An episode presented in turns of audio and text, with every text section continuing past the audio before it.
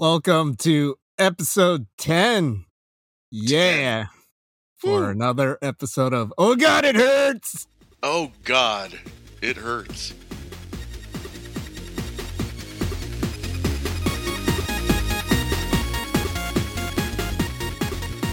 Wow. that was very dignified. I love it. Wasn't it? I was just, I was just, you know, I was just in a cloth napkin and salad fork sort of mood. You know, I just wanted to Yeah. to take us there. You know, let's let's elevate some expectations here, Ed. Well, yeah, this being uh, our first double digit episode, I agree. We got to be dapper today. Yep. Style and profiling. Mm-hmm. So, James, Yes, how are you doing today? I'm good, sir. You know, uh, it was a long and intense work week, but it is Saturday in the early evening, and you and I are getting ready to shoot the shit through the world of games as we uh, picked up on a variety of things this week, especially the very large and very uh, deep cut ridden Nintendo Direct. Lots of deep But- cuts, choice Lots cuts. of deep cuts. Yeah. Delicious choice cuts. I mean, you know, it was an interesting direct because we sort of knew that like there wouldn't be much in the way of like earth-shattering large like Nintendo f- franchise centric announcements Yeah. because the way it was framed it was basically like okay, this is stuff that's coming out in the first half of 2022.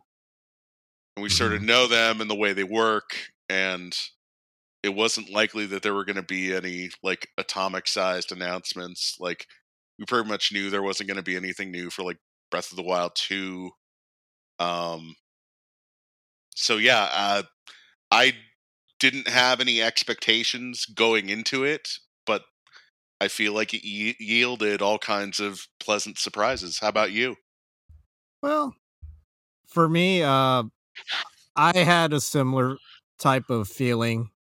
Uh, basically, there wasn't anything that I was truly blown away by, but there were a lot of really cool, nice surprises that I was like, wow, that's coming out. That's pretty cool. I am definitely interested in getting it.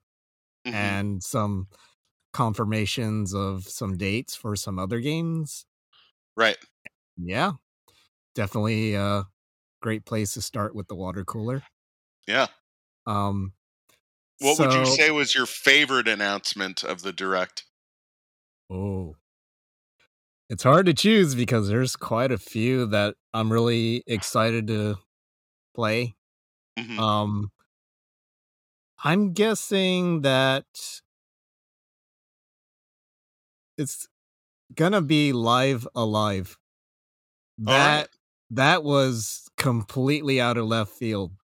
I agree. had no idea that they Square Enix was even thinking about this game because it never got released in the West. It was a Yep. Super Famicom game that a lot of people who played translations of the game they raved about it, saying that it was a unique RPG because of Mhm. the fact that it went through seven different storylines all in one. Right.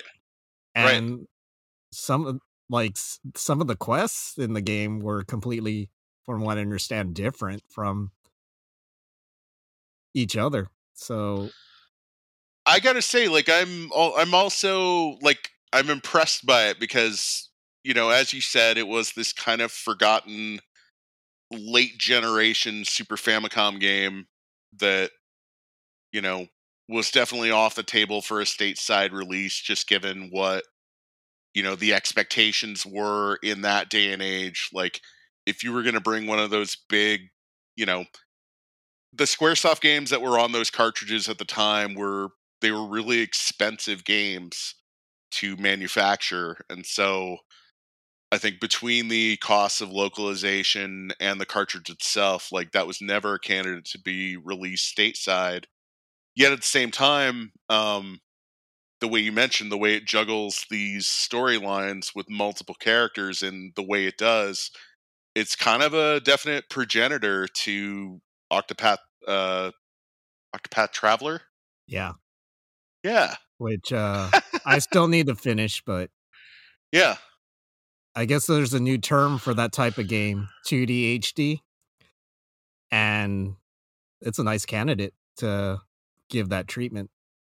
Yeah, I mean it's definitely got like a very different um time and place sort of thing than your kind of standard you know medieval fantasy themed JRPG. So I like it and it's it's definitely like a a lovely little curveball that you know sometimes you know it's easy to get annoyed with Square with just the relatively predictable pace of reissues and things that they bring out but that was one I definitely didn't expect, and I was also equally surprised by uh, Front Mission. Yeah. Uh, our buddy Mark was very into Front Mission, and I'm sure, well, he doesn't, I don't know if he has a Switch, but I'm sure he would be happy if he could play it. Oh, I'm. He's got to have a Nintendo Switch. I would think so Like, too, yeah, but Just based on what a big fan he is of the Zelda series, I would think he's at least he at least went out and bought one just to play Breath of the Wild and to sort of breathe in whatever's contemporary on the Nintendo front, given that he's got to stay on top of that stuff because he's a game developer. yeah. Maybe we can ask him someday if he ever stops by Yeah. for Yeah, a that'd be- podcast. It'd be great if he did. But Yeah. um so Yeah. no, I'm also excited about Front Mission as well. Anything else you were particularly uh pickled by? Too many, too many. Uh, I want to know what your game of the direct was, the one that you're interested in.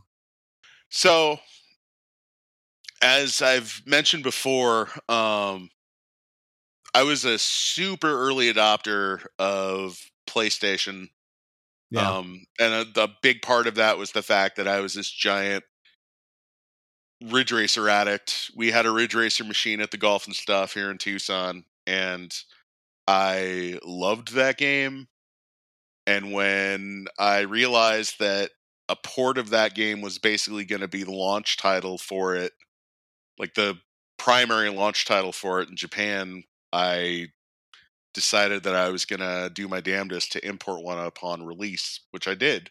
yeah. Um, so I was a big fan of Namco's games from that era, and I was also a very big fan of the Klonoa series.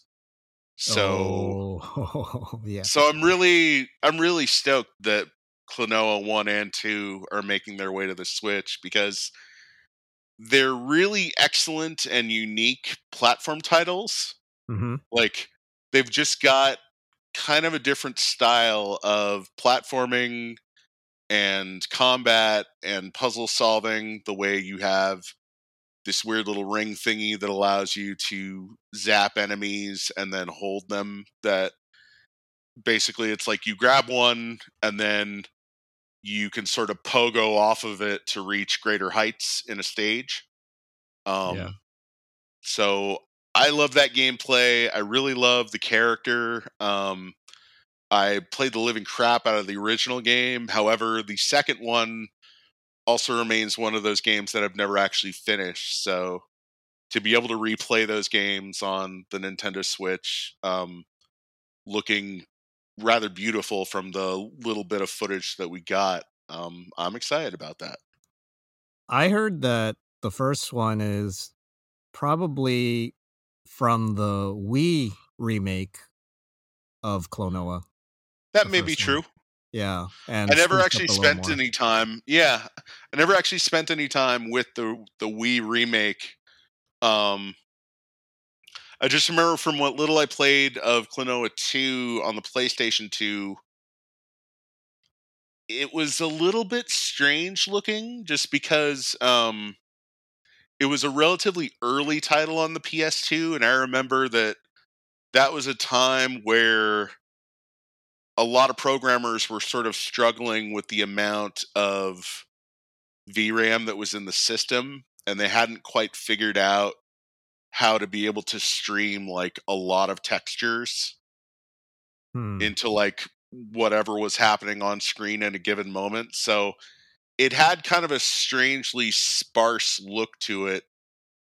Of course, those were actual 3D models as opposed to the 2D sprites that were in the first game. So it was a little bit strange and I think um from the way it looks like this is going to have more of a sort of unified look to it between Yeah. both games. So I'm stoked for it just because the the original is a great platform game that, you know, I don't think enough people got to spend some time with that. So it's great that it'll be available again for a platform that everybody's got.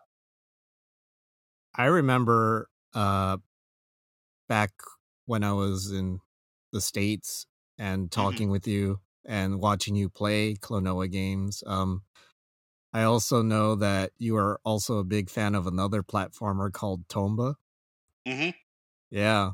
So um I know that platformers are really your thing because uh basically one of your favorite games is Super Mario World, right? Right. and Klonoa and uh, Tomba are definitely platformers that are you know they do the the platforming thing quite well but in different types of ways so i i am definitely interested in playing Klonoa because i never got to play it uh even after you told me about it i just never got around to playing it so i, I think it's a golden opportunity. And also um i also have the first gba game i haven't played it yet though but Mhm. i've i've had it for a long time it's part of the big backlog that just continues to grow. yeah i know but that's what i'm trying to tackle this year trying to get That's those cool. backlog games out of there Yeah. but I anything- also oh, yeah. Oh, well, I was just gonna say, um, it was interesting that in this past month there had been a variety of odd rumors about there being a Mario Kart 9, yeah and I would say Nintendo definitely kind of laid that one to rest, announcing this big chunk, new, brand new chunk of DLC tracks for the existing Mario Kart 8 Deluxe. Um, and I'm into it. yeah how many It's weird. There's 48 new tracks. Yeah. Um, I believe they're going to be doled out eight at a time, so that'll be six releases over the course of the rest of uh, calendar year 2022. and um, extending to 2023 i heard yeah, I mean, we'll see how they actually roll out. Um, I personally think that makes a lot of sense because if we're being real about it here, like, you know, Nintendo Switch turns five years old yeah next month. And Yeah. so I would say that, you know, if there's going to be a brand new Mario Kart SKU, like, that's going to wind up being a launch title for the next platform.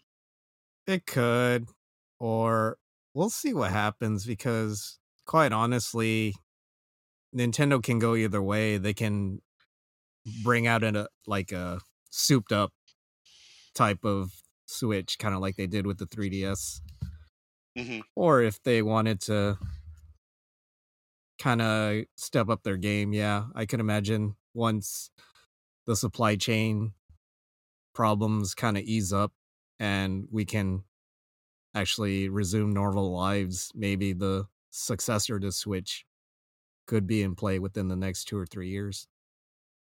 Yeah, I mean, it's anybody's guess, especially after like, you know, we had years of speculation about there being a Nintendo Switch Pro and all these crazy reports that came out from Bloomberg, et cetera, and yeah. all those predictions just fell completely flat on their faces. You know, Who who comes up with that stuff?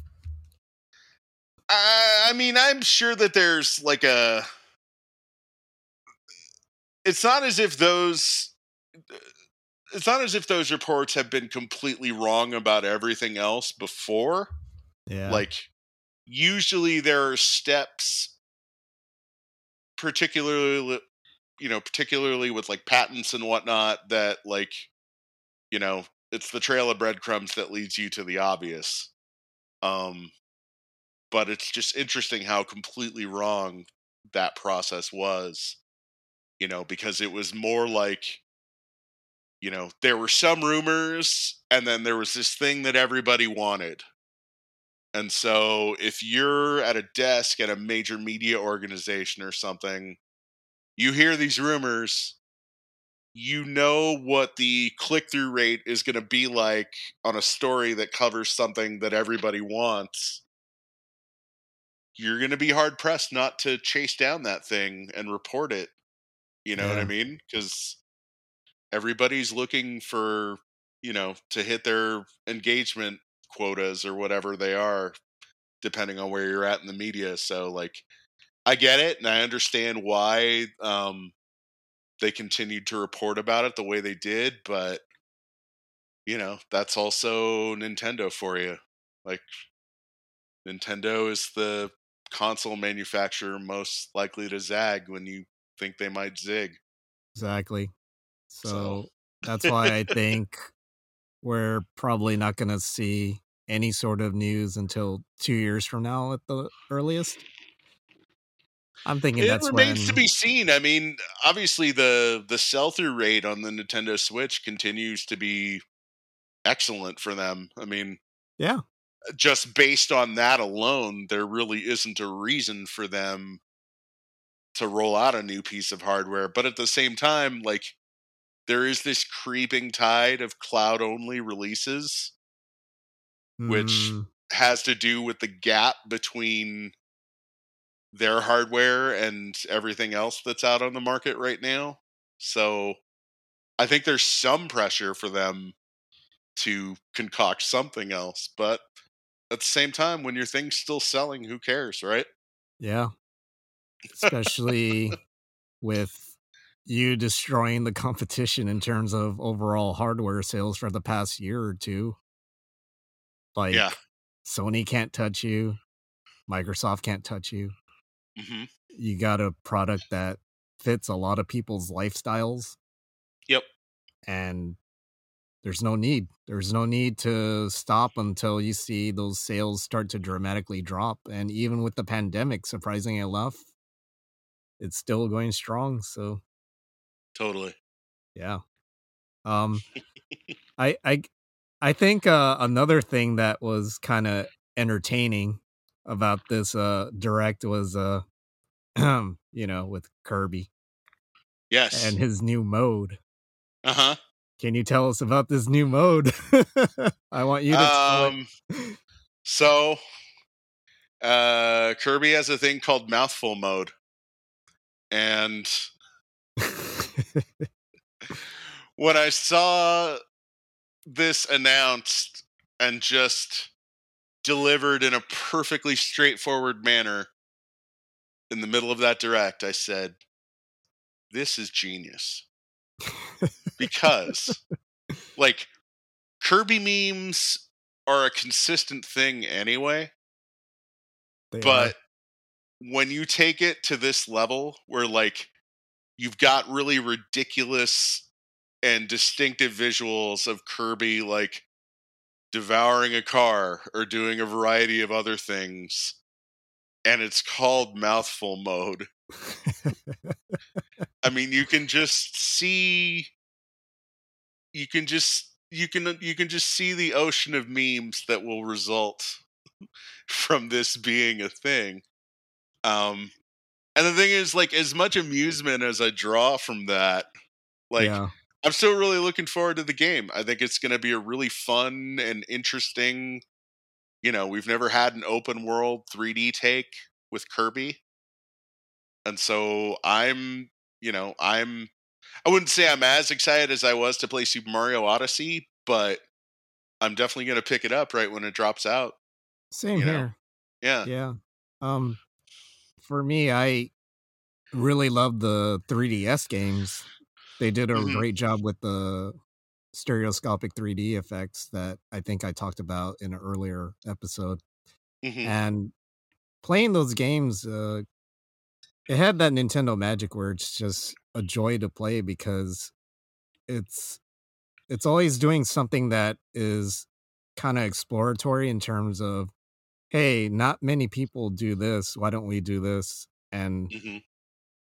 it just catches on. And I see mouthful mode as kind of a unique take to uh, because Kirby can swallow pretty much things way bigger than he he is. Uh, it's Right. but it's just funny how they just came up with, hey, why don't we make it so he doesn't completely swallow it and just kind of hangs onto it with his mouth. It's right. Well, it's it's it's kind of like splitting the difference between Kirby morphing and Uh-huh. then the Cappy idea yeah, from Super Mario Odyssey. yeah, Yeah. So it kind of breaks tradition, but in a good way. I like it. Yeah. I Oh no, it. I think it just splits the difference between those things perfectly. You know, Yeah, like you can still tell exactly what's happening there. That like Kirby has commandeered this thing. Yeah, um and it's it's clever and then when you have the you know euphemism not really a euphemism of mouthful mode yeah. there there it is I, I was trying to figure out what they were calling it in Japanese in the Mhm. Japanese website. I haven't completely found it yet, but I'm pretty sure it's not as suggestive as mouthful mode. you never know i mean wasn't didn't didn't mcdonald's in japan have the adult cream pie yes, they did. And people were having a field day about that. of course Yeah, it was called the Otona cream pie, the adult Uh-huh. cream pie. uh-huh. Oh my Yep. god. Thanks for reminding me about that. That was like 2 years ago. well, that was just the thing that registered in my head uh, completely. I was like, "Oh my god, this is another adult cream pie moment." Yeah, but this time Japan wasn't even involved. Not Right. well. The U.S. This was Department. this was the work of the Nintendo Treehouse. yeah. So Good work, Treehouse. Into it. Yeah. Although this meme is gonna be, uh, I mean, it's relatively new. Uh, my Mhm. favorite Kirby meme is the the one where Kirby takes off his feet and he's having a he has Human a, feet. Yes, That's really disturbing. it is, but that's my favorite Kirby meme. yeah. Uh, if you want to Google that, just Google Kirby feet. Yeah. So I wanted to ask you, um, because I know that you are a very big Splatoon fan.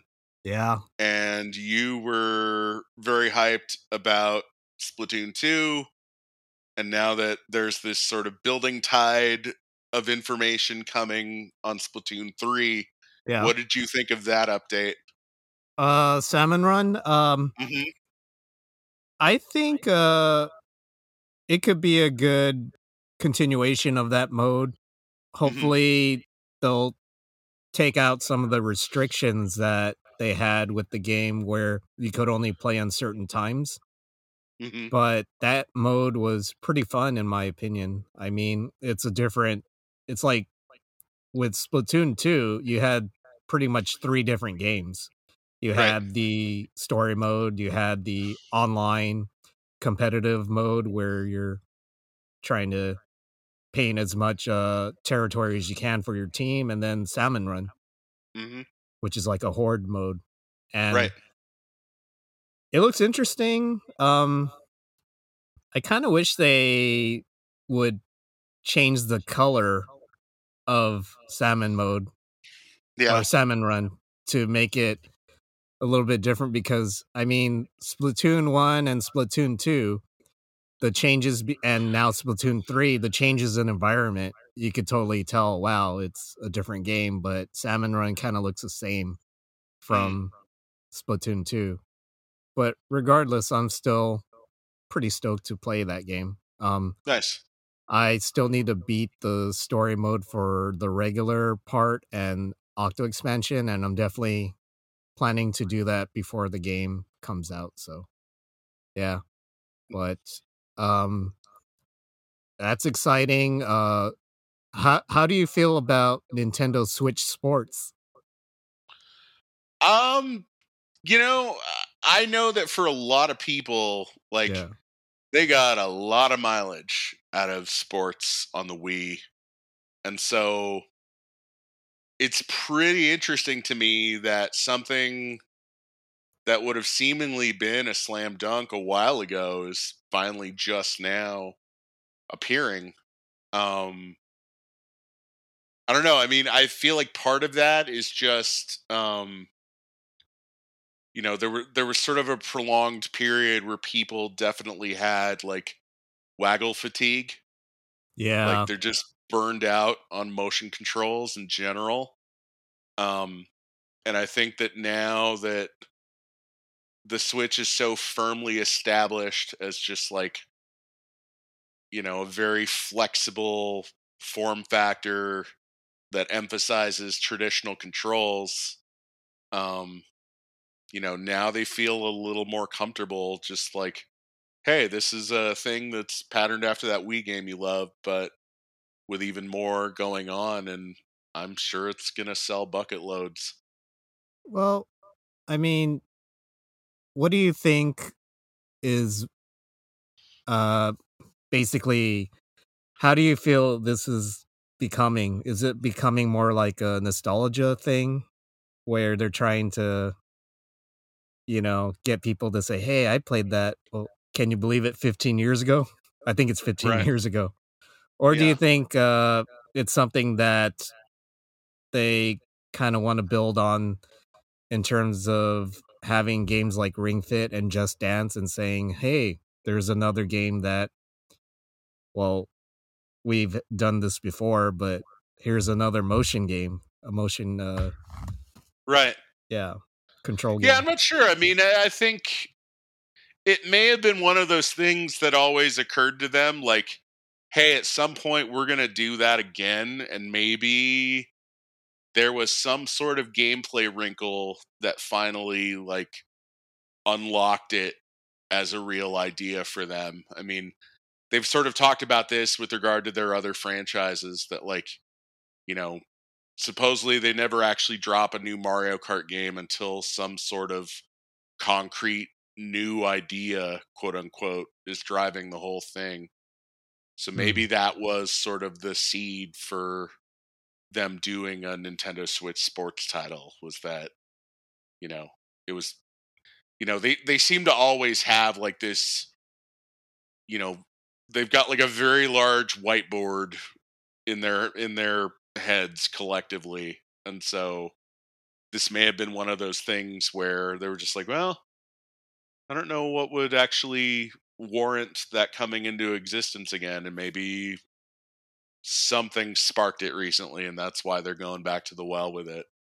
I mean, it wasn't the most obvious thing, but at the same time, it's like, good lord, everybody and their mother played at least bowling on Wii Sports or Yeah. bowling and tennis. Yeah. So, Um I remember uh playing at your house, mhm. Wii bowling. That was Yeah. always a Friday night thing and we did that for several months and we all got a kick out of that. I mean, uh I was in a bowling league at the time, so Mhm. playing Wii bowling with you guys was just as fun as playing in the bowling alley and I think in actually we could do better because of the scores. yeah. Yeah. And to be fair, there's also a um there is a bowling game that's in the clubhouse games hmm and it plays somewhat similarly to the Wii one, but I feel like you know, as just one game in a stack of 50 or so, like it's not quite as fleshed out and finessed as the Wii bowling was Yeah. on sports, but you know, it'll be interesting to see uh how that comes together. You know, it's uh it's another solidly, you know, it's just another solid piece that just adds to the variety of the library. So can't really go wrong with that. I do hope they have some additions to the games that were on the original Wii version. Mhm. And I know for a fact that the online component is new. You could play Mhm. any of these online with other people, and they also showed this interesting tournament mode where you can play against many, many other people at the same time and try to. I guess it's like uh to see if they you can outlast them. hmm Kind of like I don't know if it's a battle royale or anything, but it looked like there were quite a few players on the screen. Like you could check and see, like I don't know, it was like maybe 40, 50 people that you're bowling at the same time against. Right. That's kind of interesting, but I just hope that they can fine tune the controls a little bit more because I know some people uh, were able to kind of cheat and make Yeah. it real easy to get strikes. So Well, yeah, I mean, if you got it dialed, it was pretty stupidly easy to just get to yeah, just bowl like 260, 280, 300 pretty easily on the bowling for Wii Sports. So yeah, it's kind we'll of see like what it do. it's kind of like how people cheated on track and field in the arcade Of with course, the ruler. with a ruler or a comb, Oh yes, you know, or a pencil. If you've got just some sort of lever that you can balance, yeah, you could make that shit go crazy. I did think it was interesting though. Like obviously there was nothing on Breath of the Wild 2 which I don't know, man. I'm uh, I may be jumping the gun here, but it just it feels more and more like that might be a title that does the time-honored slip to the next piece of hardware. I think so too because I mean Breath of the Wild one was that Mhm. Zelda game that transitioned from Wii U to the Switch. Well, it ended up dropping on both, but Yeah. you know, obviously most people were like, "Well, I'd rather play that on the more powerful piece of hardware." And I heard the Wii U version did I mean it performed fairly decently. I mean Yeah. It probably had a few uh longer loading times, but it, it just uh it, it was playable. Yeah. Definitely playable and uh yeah, it'd be interesting to see. Uh I I hope it comes out this year, but if not, it sounds like yeah. If it doesn't come out this year, it's probably gonna come out like in the next two or three years, I would think. And Yeah. ho- hopefully things are okay. Yeah. But also, it was interesting given the the spate of Square announcements because you had Front Mission, uh, Chrono Cross, Live Alive, Live Alive, Live A Live. Chrono Well, Cross. there was also Chrono Cross, which a lot of people were saying, "Man, that's pretty rough looking." Yeah, I mean, you look at what they did with Final Fantasy seven, eight, and nine, and it's not Right. really surprising. It kind of looks like they just got the. I I don't know for sure, but they may have gotten the smartphone versions and just ported it to Switch. Yeah, Doesn't Square's a little me. bit notorious for doing that. But one thing that they did do that I hope they do in future releases like this, they added a pixel font that you can choose because Right. that god awful font that they use for the uh uh for the Switch ports and the smartphone uh ports. Oh my god, I don't know why they chose that font. It's just extremely plain looking and just doesn't fit Difficult to read. yeah. It's terrible. yeah. So if I'm pretty sure I will get Chrono Cross just because I want to try it. But Yeah. yeah. day one of playing, I'm gonna just go straight to the pixel font, and that's what they should have as an option from now on. And I hope they, I hope people complain enough so that they kind of add it to the previous ports that they had with that crappy original font that they had. It- It'd be nice. But isn't it funny how Square Enix is giving us all these all these RPGs from the past Mhm. and then you're like, "Hey, Chrono Trigger's next, right? Or maybe US Final Fantasy 2 or 3?" no. that is the sound of a cold wind blowing across your soul with nothing to be found. However, um, shouldn't just shit completely on SquareSoft. Um, Yeah. I am stoked that there's a new Triangle Strategy demo, Yeah. and I'm further stoked that those saves will actually work on the full game when it drops. I think they did the same thing with Octopath Traveler, They did. and it's a smart it makes idea sense. Yeah. because, I mean, it's a tactics game. Some people aren't into those type of games, but if you just have it as a sample, just try it for free and Mhm. see what you think. And there's, I mean, literally, you could play the first three chapters, and that's awesome. Definitely. So you don't lose at all. You you get Nope. to see what it looks like, how it plays. You get to see if it's up your alley or if it's too complicated or it's something that you're just not into. But Right. yeah, just download it. I already did. I tried it. Uh I haven't gotten to the actual gameplay. I was just getting to the part where you start fighting and I'm trying to figure out how to do uh the things like move around and do the attacks and stuff. Uh I Mhm. was actually playing it before we got on the air. So Nice. I definitely look forward to playing more of that. Definitely. For for sure. Are you getting that game? Um, I think I am. I think I am gonna hop on that train. Like, I had begun a new game of Final Fantasy Tactics mm-hmm. just because I've been breaking in the PlayStation Core on MiSTer, Yeah. and um, number one, there's like there's like a new beta for that core every day, so it's really like it's just making leaps and bounds progress wise and it's pretty fantastic. But at the same time um i hadn't played the original final fantasy tactics in a truly long time. So it's cool to file, fire that up and that's definitely got me in the mood for that kind of game so yeah Is i'll be uh i'll be on board with that Is that your favorite tactics game, Final Fantasy Tactics? Um, no, I'd have to say my. F- if I have a favorite sort of strategy based game overall, it's definitely um, Advance Wars Dual Strike. Hmm. Like that is. I spent a lot of time with that game, and it was the first. That was actually the first Advance Wars game I had played at all. Yeah. and I love everything about it. I just I love the sprite work. That one in particular has a really great soundtrack.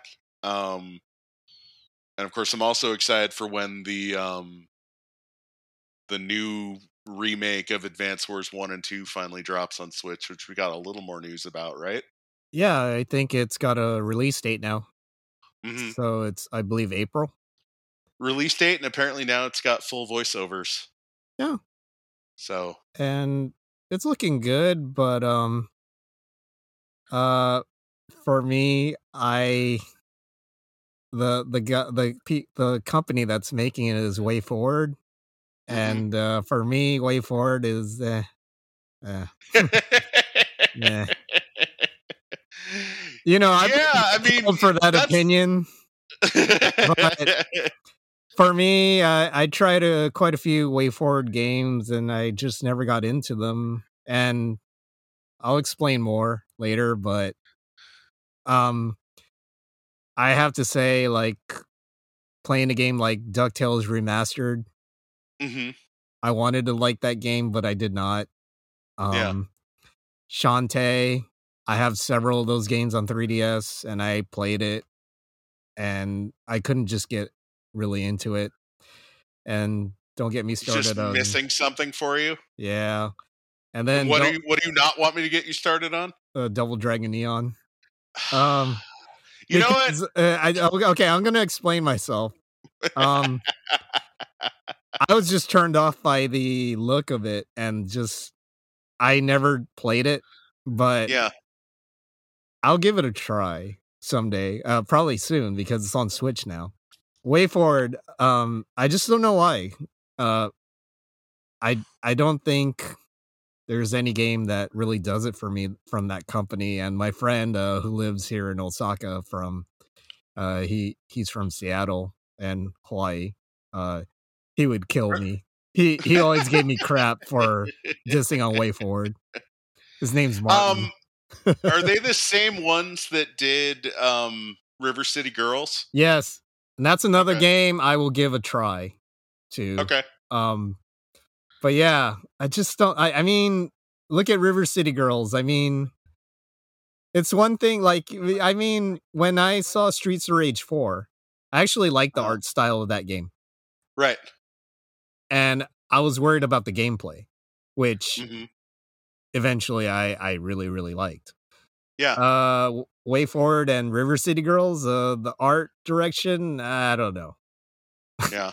I'll try it, but Okay. yeah, first impression without playing it, I I wasn't really impressed. So Well, that's got to be tough for you because you're such a Double Dragon traditionalist. Yeah, and that's why like that's why I know Double Dragon Advance just like flipped your fucking wig like oh yeah, here there forevermore you know what I mean? Yeah, I know that's just that's your shit and you know Double Dragon Neon is kind of as far removed from that as could be. Exactly. just stylistically everything else I don't know I mean I tried it hmm I really couldn't get into it Yeah, However, I have played River City Girls, and I do actually enjoy that game. really. Like that game feels far closer to my own expectations of what I want from a beat 'em up. Um, All right.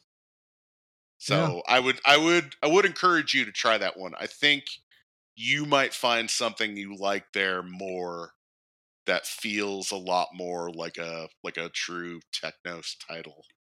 Yeah, and that's what I really want. So Mhm. if they were able to do that, then yeah, definitely. I I will sing the praises. I am not ashamed. yeah. but that's down the line, probably in the next month or two.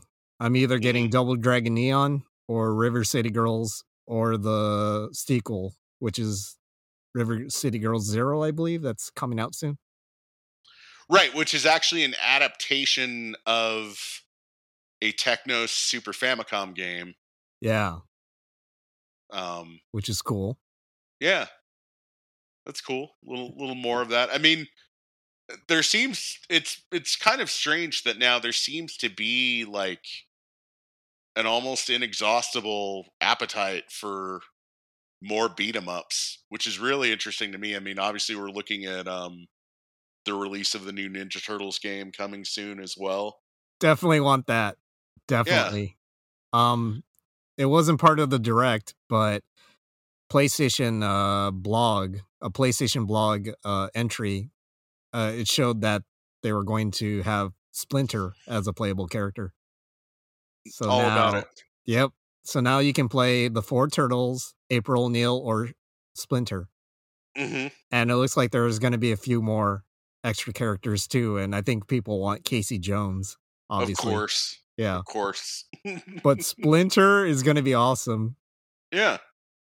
I don't know if you noticed, but in that Shredder's Revenge game, uh, Mm-hmm. a lot of the moves are influenced by Street Fighter moves.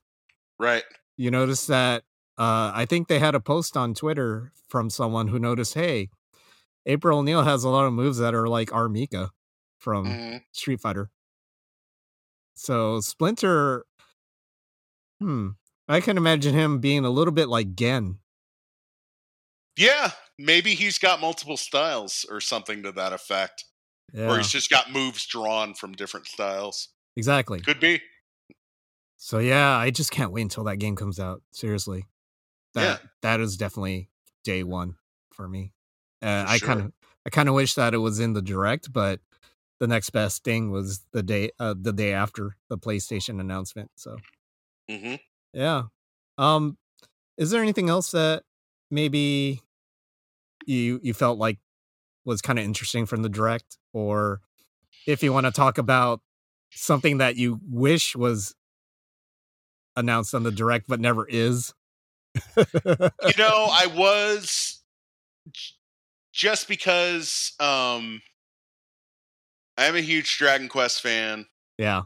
and I was hoping that there would be something else about the remake of Dragon Quest 3.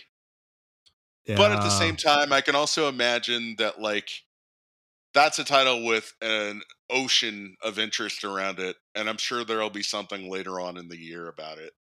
Yeah. I hope Plus, so. this was this was relatively SquareSoft heavy to begin with, anyway. it was. Like there was a lot of SquareSoft in you know fun shit in the mix, so can't really complain about it. I would have liked to have seen something else on DQ3, but I'm sure it's coming. Yeah. Hopefully this year. What about you? You know, besides the usual suspects, F Zero, we both want. Ugh, why do you even say it? It's just part of it's protocol, man. It's protocol. It's something that you just gotta say, man. They didn't do it again. it's Are you bullshit at this point. It's just you know, every Nintendo Direct is Lucy holding the football for F Zero fans. That's the best. it's best. just gonna get pulled away. yeah.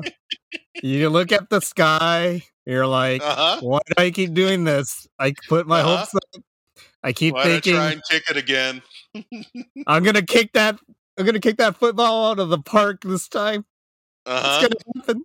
Things are gonna change. I can feel it. Yep. And then you're That's a on your ass uh again. Once again. Yep. Yeah. But Ah, I mean, even even just a remaster of F Zero GX would be delightful. yeah. Throw us a bone here, man. I mean, yeah, you got Mhm. the Super Nintendo version of F Zero and hopefully the N64 version coming soon. But Right. man, talk about starving, man. We're all starving for a new F Zero. I know. E- even more than Prime. We just get yeah. Metroid mean, Prime. That's definitely how I feel. I mean, I know that a lot of people are waiting on pins and needles for either the long rumored Metroid Prime trilogy, you know, re- remaster or whatever form it takes for Nintendo Switch, let alone, you know, any scrap of news about Metroid Prime 4, which there's all kinds of rumors about it having been delayed again. Nobody knows.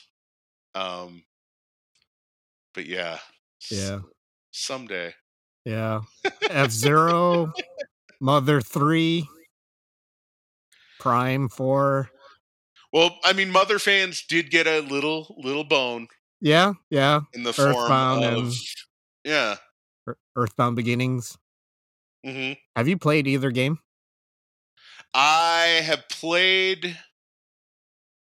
I want to say about twenty to twenty five hours worth of Earthbound.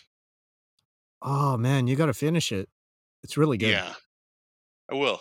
Yeah, definitely do it, man. Because I want to see. I was also torn because that's one of those games that there's like thirty eight different hacks of. why would you hack that game? That game's good as it is. Well, it's got more to do with a variety of content that was cut from the game when it was localized. Oh, So part of me wants to experience like uh, now I'm trying to divine like what the best version of it is to pursue that way. yeah, I don't know. I mean, I probably should just sit down and play the straight up like North American release of the game as Yeah. it was, you know, especially now that it's also um on the online service.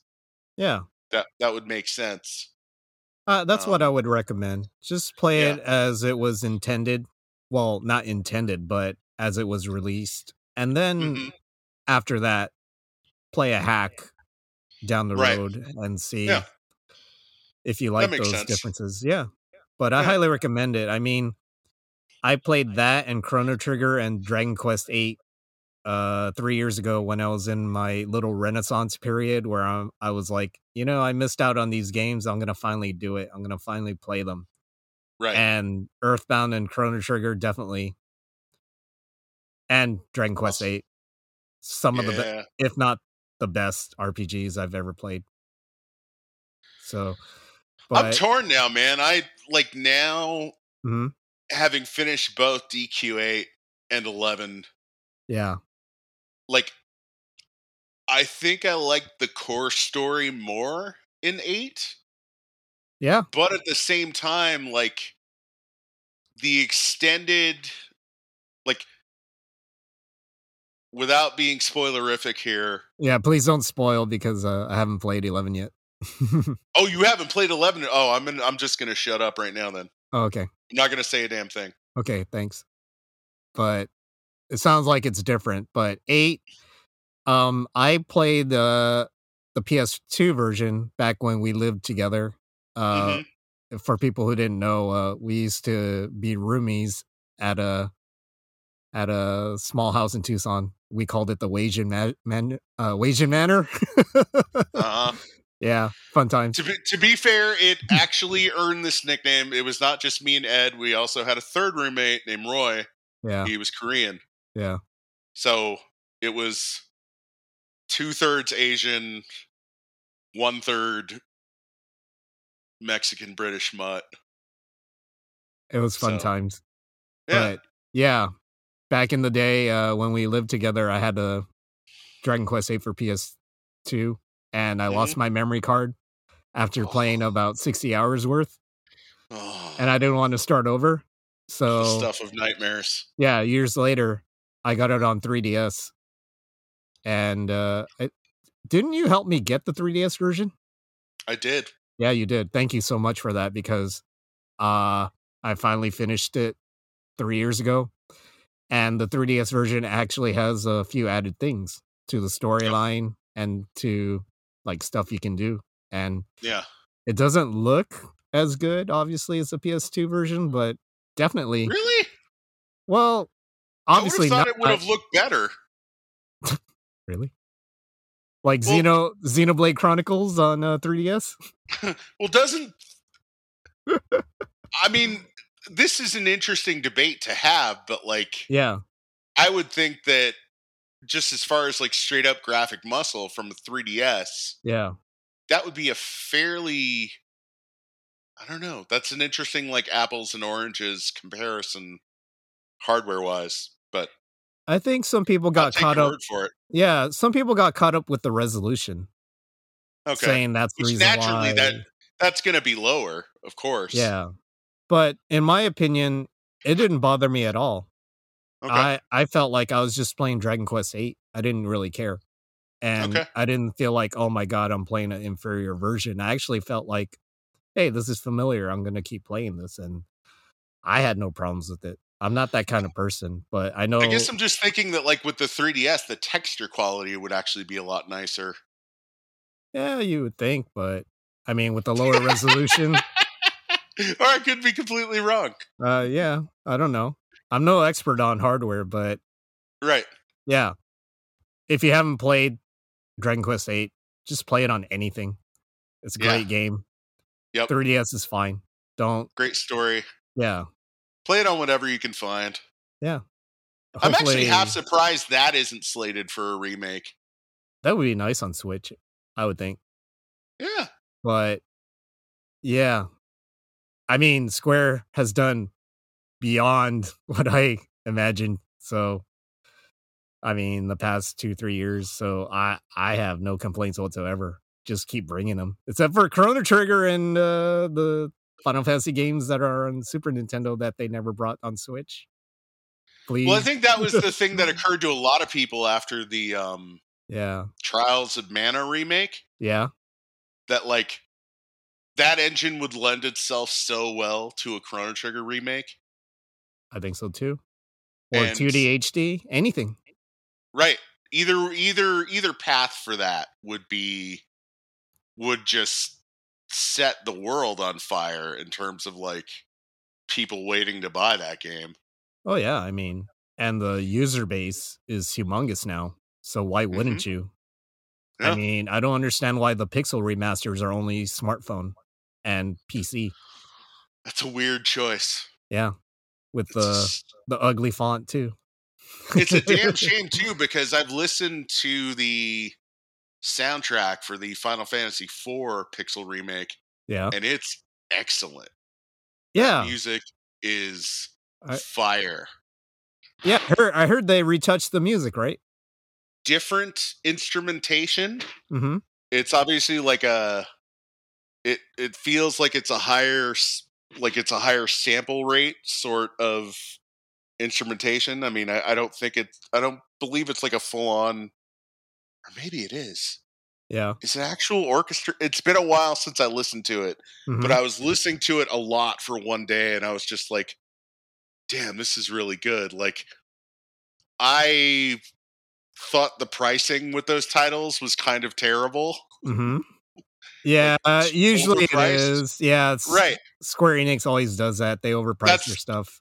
right. That's what they tend to do in the mobile arena. But Yeah. I, for a while there, I was feeling pretty tempted to just plunk down for FF4 and like play it on my iPad or whatever because I can never get enough FF4. I'll play it in every version that exists. It's just my curse. Yeah.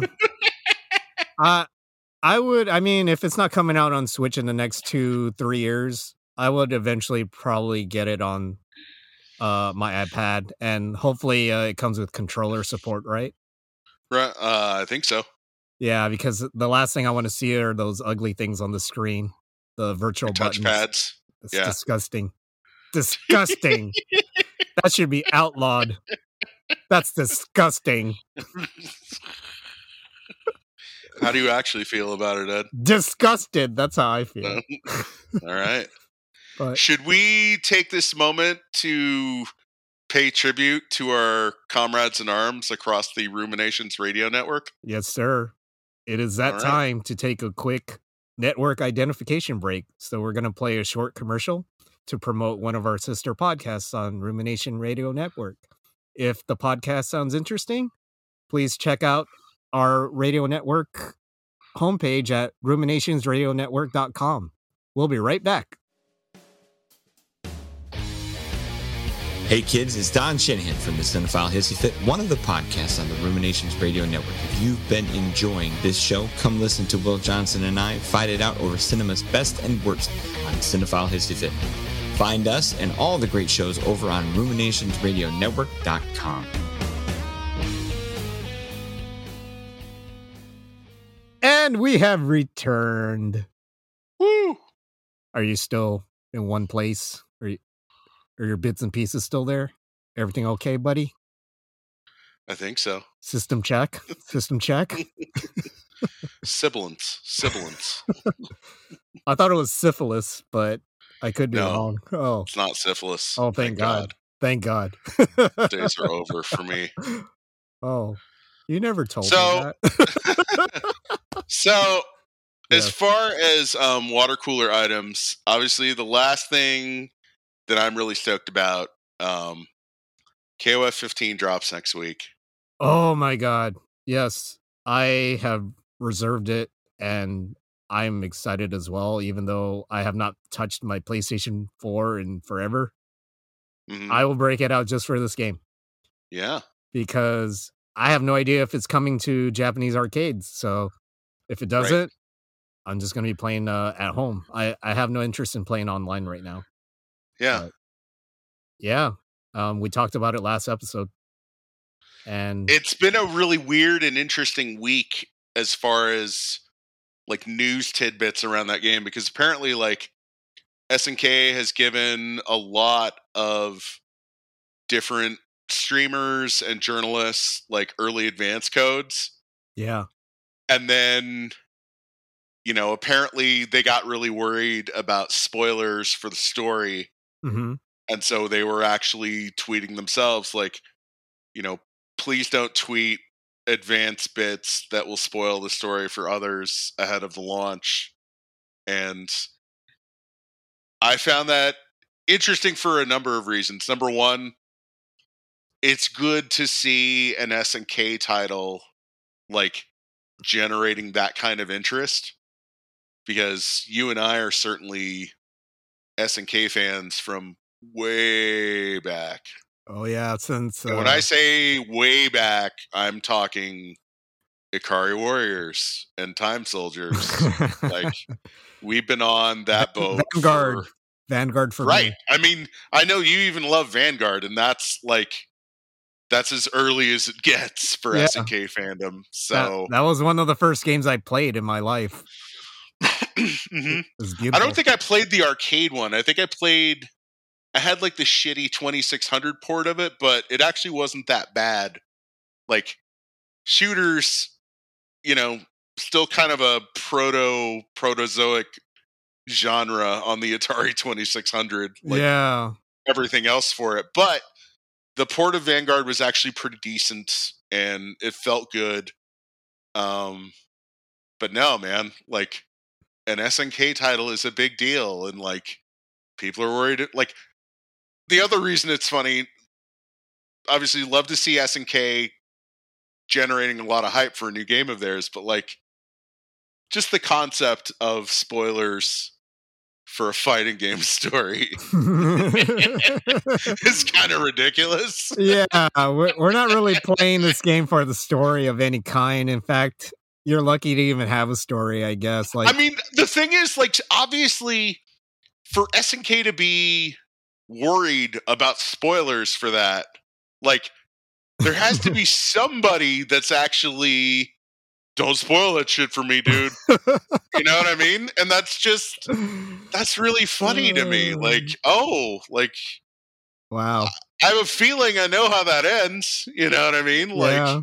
there's going to be a big, evil, overpowered boss that's a pain in the ass to beat. And then somehow you figure out his pattern and you kill him. And then he either falls off a balcony or he explodes and wipes out half the city or whatever with him. Or sinks in a submarine. Right. Yeah.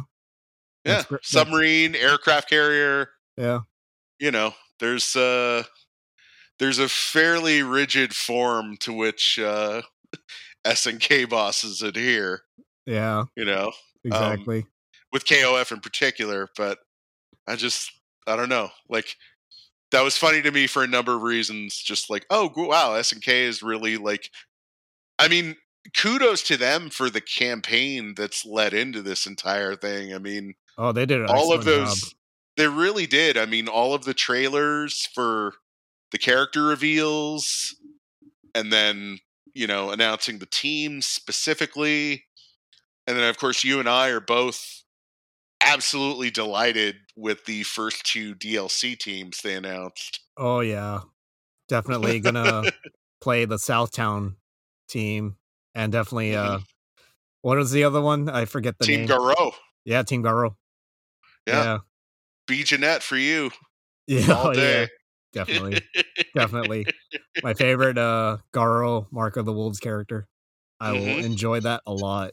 Um, but yeah, I think uh, it, they come a long way. I mean, if you look at KOF 14 and how that game looked, and really it was kind of like SNK kind of pulling themselves back together again after a long absence where they didn't really do anything that was major. They a lot they kind of farmed out a lot of their licenses back in back in that period where Mhm. still kind of struggling to put together their whole company back with uh, solid plans and also kind of adapting to a 3D landscape instead of you know all those years with 2D games. And now especially with King of Fighters 15 look at the difference man. It looks so beautiful.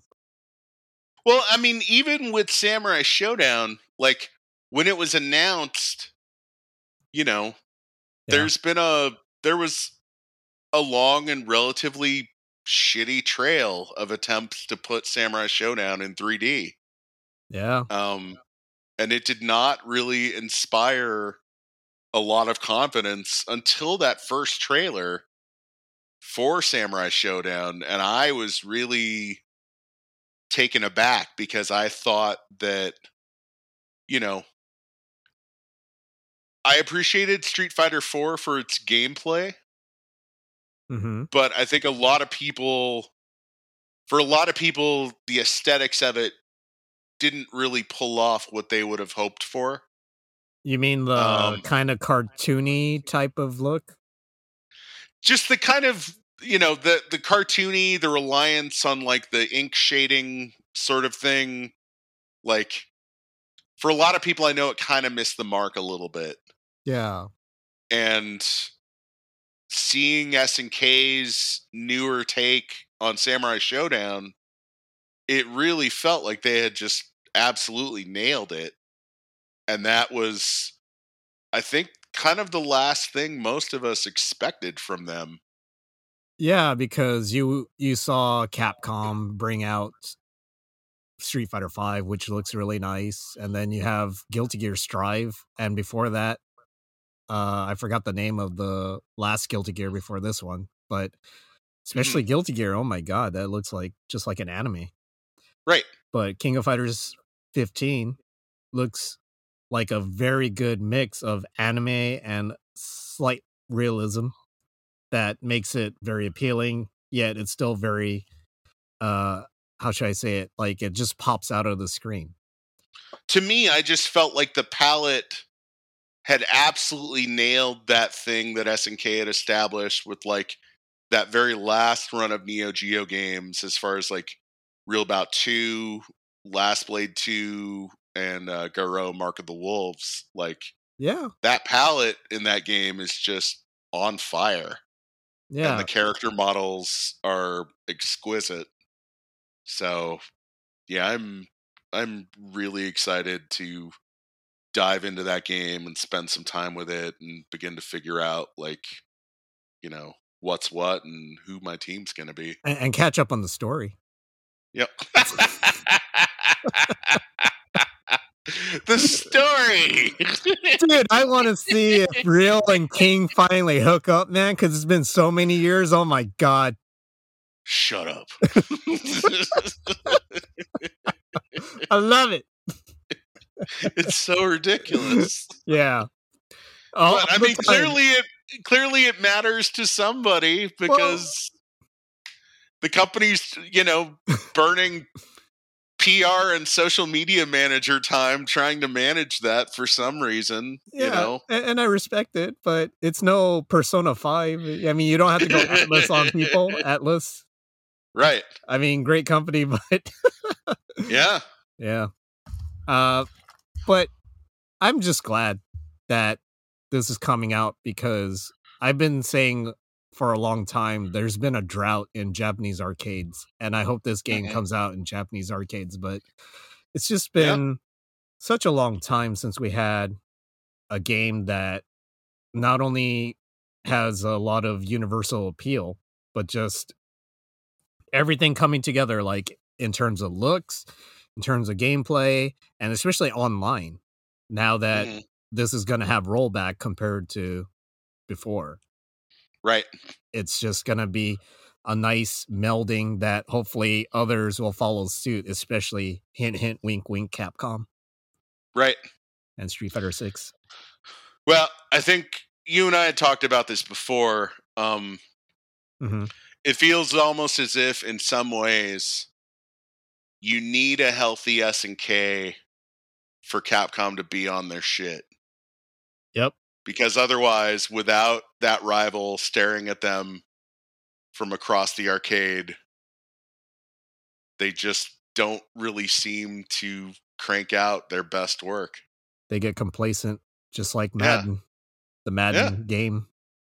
hmm I mean, before when they had uh, NFL 2K, um, Yeah. they always had a kind of up their how should I say it like uh make it look better, make it play better.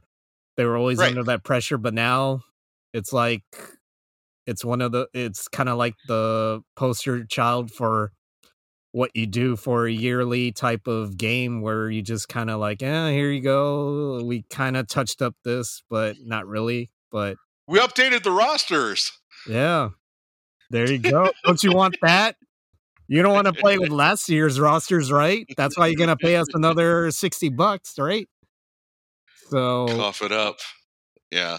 yeah, but I mean, with that and maybe Virtua Fighter coming back, it looks like Yeah. it's gonna happen. I mean, it's not official, but it's definitely showing signs that Tekken's gonna have to feel the same way. I mean, Tekken's doing pretty well. I I I would say, but I mean, Tekken's probably.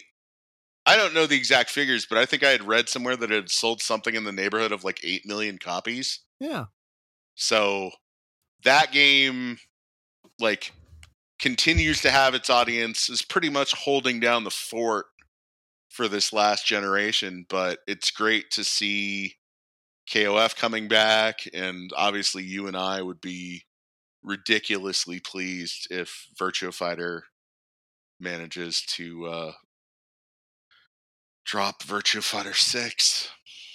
that would be glorious. I would say. I just miss that series so much. Um, Yeah. it's one of those games that really evolved uh into something that it's just super playable it's technical but it's really rewarding Mhm. and uh i just want that game to see another sequel because how many years has it been it's been something like 15 years now. yeah Yeah. we'll cross our fingers hopefully it's not Yep. gonna be like uh f-zero Yep. what's gonna Should come out? okay okay okay. Last question. What's gonna come out first a new f-zero game or a new virtua fighter game? Last question before we go to the next topic. I'm not going to dignify that with a response.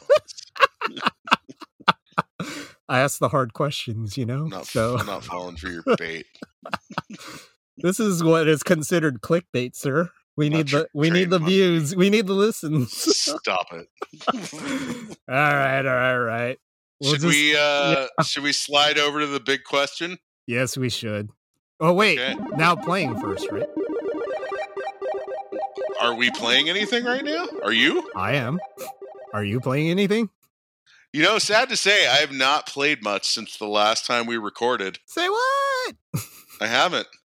Why not It's been like it's been like a really stupidly busy time with work stuff, and I mean, pretty Oh. much it's like, you know, late at night, I'll slide over here to the man cave and put in a little bit of Tetris, just to be able to sleep. well that still counts that's all i want to hear so yeah, that's all I've that's all I've been up to lately. Um, Yeah. There is a delightful hack of the already unlicensed uh, Tengen Tetris for NES. Um, yeah and the thing is, normally when you pick one of the songs, it will just play that song over and over again, like even after level breaks. But now there's a music flow hack that will change the song like every time it tallies up your score for bonuses. So that's So- uh that's a delightful little hack.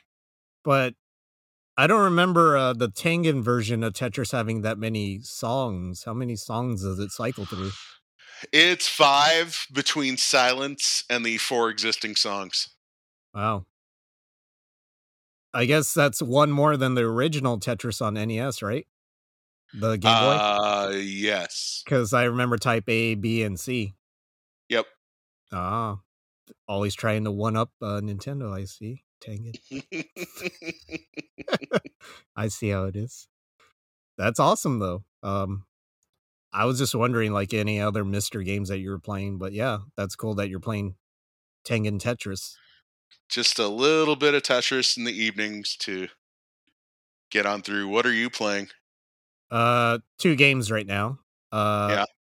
First is uh Streets of Rage 4 because that was the game I wanted to beat in January, Right. but the last you would stage set a goal for yourself. yeah. Yeah. The last stage on hard is Hard. hard. so I like this game a lot, and especially the way how they handle continues because mm. usually in a side scroll beat 'em up, when you die, you can just continue exactly where you left off, right? And with Street of Rage 4, if you die, you have to start that stage all over again. And it forces you Ah. to do better. It forces you to devise strategies and yeah, find ways to limit the deaths and maximize your combos so you can get extra lives. It's cool. Mm. So Yeah. I'm hoping. I mean, theoretically, that is what a last level's supposed to do. And I love it. It's supposed to. It's supposed to be a little bit of a hell ride, like the, uh, you know, from six one on in uh, Ninja Gaiden. Yeah, exactly.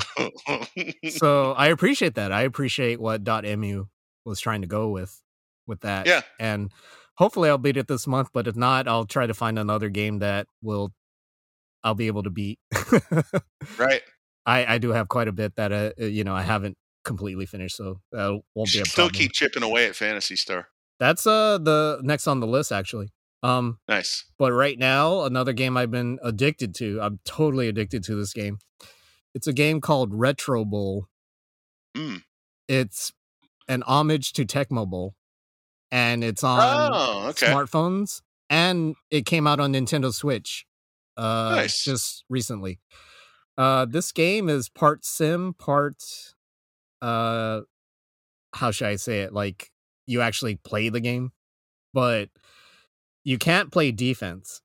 It controls that for you, but you do moves as a general manager sorts kind of way where you choose like your your players on offense and defense and your coordinators and how much money you spend on training facilities and and uh, your stadium and the goal is to earn enough money so that you can afford better coordinators and better stadium upkeep and training facilities so that your players get stronger.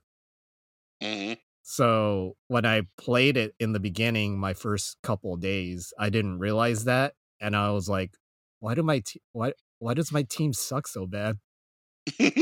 And then I found out, oh, okay, you gotta upgra- upgrade your facilities in order Right. to have more experience points, so your players can level up faster and they're not depressed all the time Mhm. because uh, the game, if the players are depressed, they actually get in trouble with the law or they get injured. Yeah, they get tr- in trouble in the law with the law. it's kind of funny. Eh, I think it's a company from England, New Star Games, that Mm, uh in the UK. I'm sorry, not England, uh, UK, that made this game. So highly recommend it. It's that's cool. Nice uh time killer for me, and I've already played 25 seasons in 10 days. That's how addicted I am, ashamedly. But yeah, hey, those two games. And I beat that game. I, I got the Retro Bowl once, the championship once. So I count that as my game for January. Because I beat it on January 31st. Anyways, uh, yeah, it's uh, two weeks, I think. Uh, yeah, I played that game for two weeks now. So, yeah. excellent. um, shall we go on to the big question? I think we should. Yeah. So the big question for today has there be, ever been a game that you completely misjudged initially? For example, you loved it and then you realize, "Oh god, this game sucks." Oh god, it sucks. Or hated it, hated it and then realized it was actually pretty good, pretty awesome. We'll start with you, James. What do you got? Ah, so I think there's two games that fit this mold for me. yeah. One of them I changed my tune on a long time ago, Mhm. and another was a fairly recent discovery, actually. Hmm. So the first game that I mi- I would say I misjudged horribly is Ninja Gaiden for the NES. Yeah. Now, I Oh. believe we've talked about this a little bit before, Mhm. but I had played Ninja Gaiden in the arcade first. Yeah. And for those who don't know, Ninja Gaiden arcade and Ninja Gaiden on the NES are very different games. Ninja Gaiden in the arcade is much more similar to like a Double Dragon or Final Fight style side scrolling beat 'em up. The thing that was really cool about Ninja Gaiden in the arcade was that you had the ability to like grab onto these beams and swing and kick back and forth. You could also like leap off of walls in this really creative way. And so I really liked that and felt like that was like a super innovative thing for side scrolling beat 'em ups. Um it also has one of the gnarlier um continue sequences of all time because basically Ryu Hayabusa is like chained to this thing with this giant saw blade bearing down on him. Um, it's Look- pretty gruesome. it looks like it's gonna saw off his nuts. Pretty much. Yeah. Well, there's a lot of Japanese flavored uh mythical creatures in the background, I think, right? Or just yeah, it's like the- it's like tentacle porn overload in the Yeah. background. So yeah. it's fairly it's fairly raw for a game of its era. Now, the NES game took a very different tack with it. It became far more of a timing based platformer, um, much more like much more in the vein of like a Castlevania kind of game because you also had a sub weapon that is powered by magic in the game. And the thing is, the first time I played it, it just encapsulated like all these things that I hated about ports to the NES from the arcade. Like, it had far less color, the sprites were much smaller. You know, all things that I realized now were fairly shallow criticisms of the game. Um, and then, you know, at some point, this actually occurred to me while I was working at Bookman's between like 1998 and 2005 because, you know, I literally tested hundreds of NESs, Genesis, Super NES, pretty much every system under the sun at the counter. And one day it just occurred to me, like, I'm going to try Ninja Gaiden again because, like, why the fuck not? You know what I mean? Like, maybe it'll ring differently to me now. And it completely did. I managed to actually connect with the game and I understood why that NES series, you know, one, two, and three had developed such a following because it did its own thing. It was very precise. It actually had those pretty cool little story sequences Yeah, I that think broke things up between levels. I think they were the first to do that. To have that cinematic type of thing. The little it. Tecmo cinema thing. Yeah. So I I love and appreciate the Ninja Gaiden NES games now where at the time when they when the original actually came out, I was just like, what the fuck was this? But, you know, I was a little graphics whore whelp at the Well, time.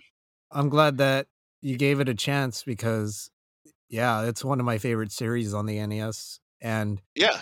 To be honest, I played the arcade as well before I played the NES versions. But when I saw it on NES, I was like, oh, same name, but it's really fun. bag. It's Yeah, really yeah, fun, yeah. So I'm going to keep playing it. And Yeah. I actually liked it a lot more than the arcade. Right. Yeah. Yeah. So I've changed my tune on that. And as far as a recent discovery in this vein, Mhm. um, I've actually really taken a shine to Street Fighter Alpha 3. oh, really? I really have. And this was a slightly different animal. In the year that that game dropped, hmm you know, Street Fighter Alpha 2 had been one of my absolute favorites of the series. You know, pretty much sitting shotgun with Super Turbo.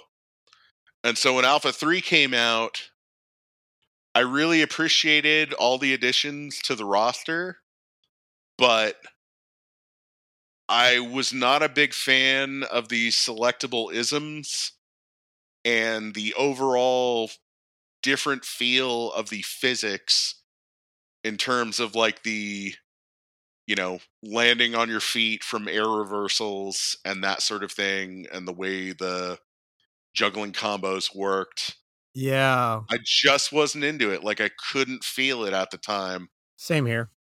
Yeah I felt like, uh, especially when you punch people out of the air, it felt like Mhm. Mortal Kombat.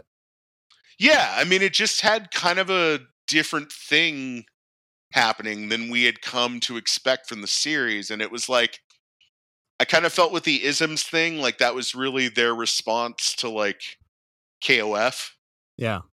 You know what I mean? Um, so yeah, at the time that fell pretty flat for me, and you know I was never that stoked about the subsequent console releases for that game because it just kind of didn't do much for me. But hmm now that I've been replaying a lot of CPS2 games, thanks to the core on the MiSTer, um, I'm playing Alpha Three now, and I'm kind of I'm kind of feeling it. You know, It's good. just uh, getting it dialed with some uh, Xism hams. You know, I thought you'd be all about uh, Xism Chun Li as well. she feels great as well, and I definitely like like her palm strike and her spinning bird kick is actually pretty useful in it. hmm so i'm enjoying those two characters in it and you know it's it's resonating with me in a way that it did not before so that's that's fun You know, uh, Daigo said that the thing he misses about Alpha 3 the most is that Mhm. guard meter. Because he Mm. said that that's the way you should do a guard meter. Yeah. Because in the subsequent Street Fighters after that, they kind of went away from it. right Because you should uh, definitely reward uh, offense. right And if you break someone's guard, you should definitely be able to mess someone up completely. It's their fault. well who knows maybe up. that'll be a thing they bring back with street fighter 6 A lot of people hope so. But yeah, Daigo mentioned that on uh, one of his uh, streams. He said, yeah, they need to bring that back because, it adds a nice layer of tension to the proceedings man it really does Yeah.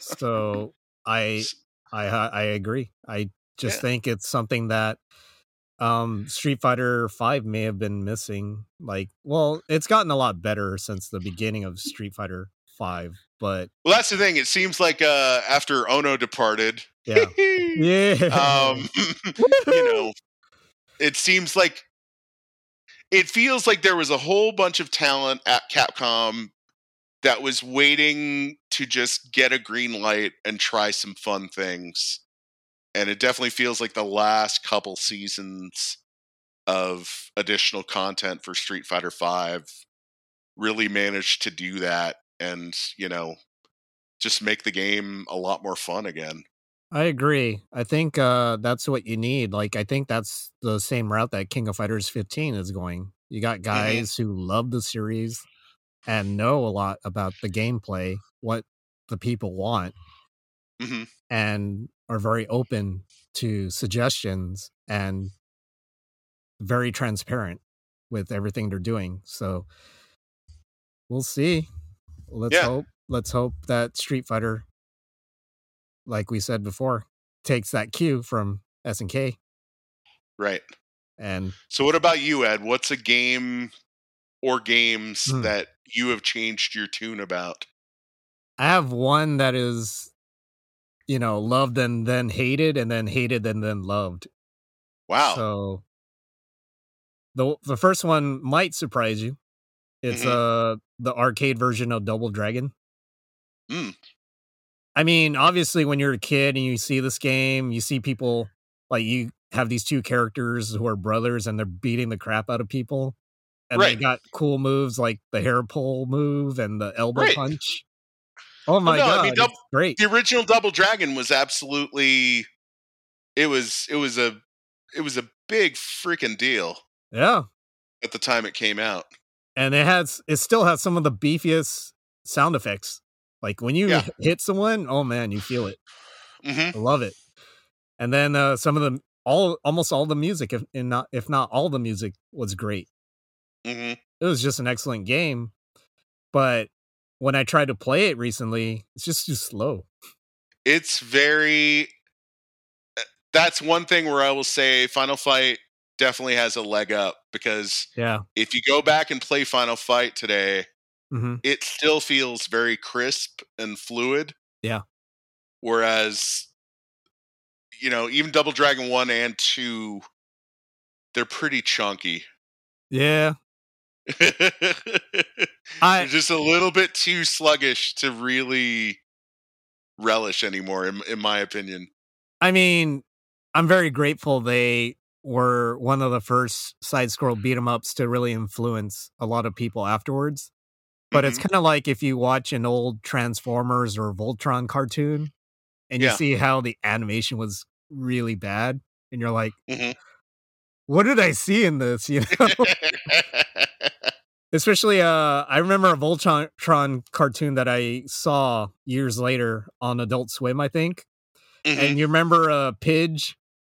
The, Yeah. the the younger Voltron member that had the green suit? right, the I- not linked.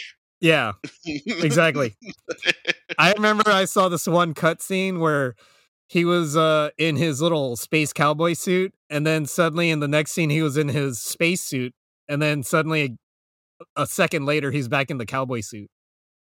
oh, was it like a cockpit Yes. shot kind of thing where Yes. like they were just yeah, I mean that's just them trying to milk what little footage there was Exactly, right? a little too far. yeah, it was a lot of spliced uh footage of episodes that they kind of Frankenstein together.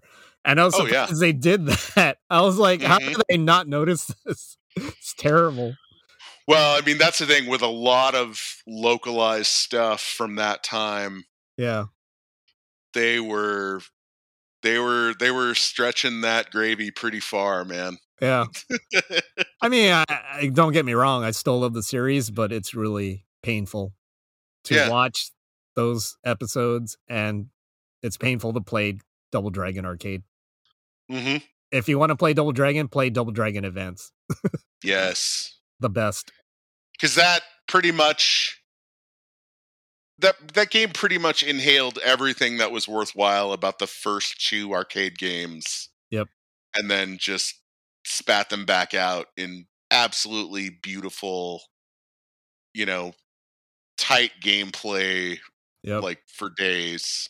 Like uh that game is still such a high water mark for like you know, a reissue of a classic retro game. Oh, that would be my ultimate hope. They bring that game back somehow, Yeah, but not butcher it. right. But yeah, that's uh the loved and then realized it sucked version. Uh Uh-huh. the hated it and then uh realized I liked it. Um do you know the game Me- Miitopia? Yes. Okay. Um I didn't hate the game, but I didn't think it was Mhm. that great when I first played it and uh Okay. I'll tell you the circumstances. Um when I first got it, um I got the Japanese version because at the time there were no indications that this was going to come out in the US. Right. So it, it took almost a year and a half to bring it Mhm. out finally, but Yeah. basically I bought it and I tried it for about a couple hours and I was trying to uh, go through it, it tr- you know, with the Japanese being a little it's not too difficult, but it was kind of like reading the story. I was like, eh, it kind of feels like uh, one of those Street Pass games that were on the 3DS, where it's like, yeah, it's charming, but it's probably not very deep. So I was like, okay, I'm gonna I'm gonna parking lot this one. I'm gonna put that aside for now. And then this was a time when uh, I was playing, uh, like I mentioned before, all the RPGs that I missed out on, like Chrono Trigger and uh, and uh, Dragon Quest Eight, right? hmm So I gave this a try again. And then I was like, wow, this is actually a very good plot. And it's amplified because of the fact that you could put people that are in your life. Like I put you in there. Mhm. I put other people that I knew uh, in Japan in there. And it was fun seeing how they interacted with each other. It was kind of Mhm. like a Tomodachi Life, but in a role playing game. Yeah. And yeah, the story was actually super good. It's probably much better than most games I've played for role playing games. So it's surprisingly really good. I spent a hundred hours on this game. I mean, Damn. even after I beat the game, there's still stuff Mhm. to do. Yeah. And I just kept playing until I just got I, I was like, okay, that's enough because at the end, it's just you know you want to collect everything. Right. It gets to that point, and I'm like, uh, I'm okay with it now. but I highly recommend this game. I mean, it's on Switch now, and they made a Yeah. few changes to that uh to that version. Um, and it's uh yeah, it looks a lot better now because it's on Switch, obviously. But yeah, that was a game that I initially uh kind of underestimated. But geez, this game not only did I have a lot of fun with it, it's the first and only RPG that I played completely in Japanese nice. and finished. And yeah, that if Isn't it a good feeling to finish a game anymore? well, especially in Japanese, jeez. That's why I started the mean period, resolution. man. I mean, Yeah, adulthood's so bad for actually finishing games. yeah. I I remember uh, Optimus. Uh, I I I listen to Optimus, and uh, he has another podcast. Uh, I think the uh, the Adult Gamer podcast, and I always hear Yeah, about he him. guests on that one frequently. Yeah, he always talks about how just normal life. It's really hard to play games, and w- with Yep. him, he's married and he has kids. For Yep. me, I'm you know, I'm free as a bird, but Right. even so, it's like it's still you're living an adult lightfoot and making a living, and you don't have this time to play these games. But I'm finally giving myself that chance, especially because of this podcast, and which I'm grateful for. Um, Yeah. just taking time, playing games, having fun again, and I I love it. You gotta. Yeah, Yeah. if you have the time, play it. I mean, don't feel You got the bad. time. We've got the beer. exactly. Yeah. Yeah.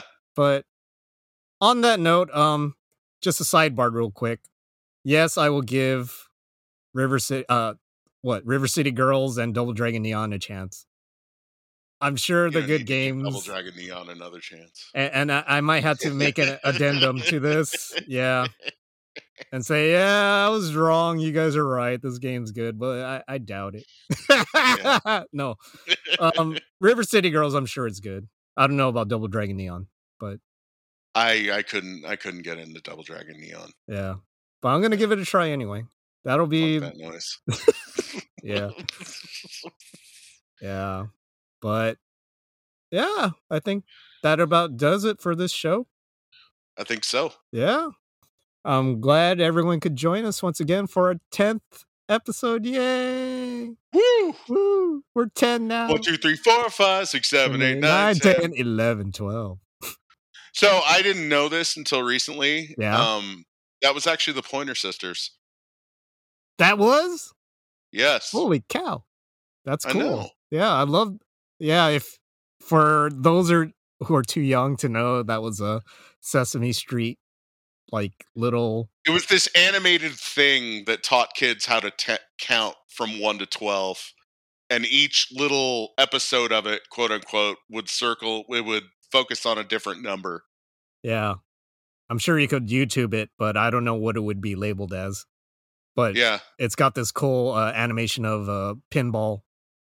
I'm sure there's so many people that have just sat in the search bar at YouTube and they're just like one, two, three, four, five, six, seven, Eight, nine, ten. Should I write that? Uh, should I type that? Uh, uh, you know, uh, in the n- numbers, or should I type Right. that in you know, long form Yeah. English? right? Yeah, but thanks for the good memories, God World. Yeah. but yeah, if you enjoyed our podcast, uh, yeah, please do check out our previous episodes and please subscribe, rate us, everything.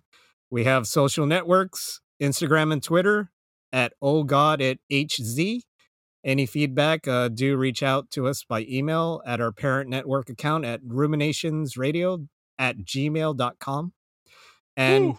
we got a lot of other podcasts with very engaging radio personalities under the Ruminations Radio Network banner. Please do check out the RRN website at ruminationsradionetwork.com. I'm sure we you got we got a lot of podcasts that you might like. Give us a try. Well, anyways, yeah. Thank you for listening. We'll see you next time. Bye for now.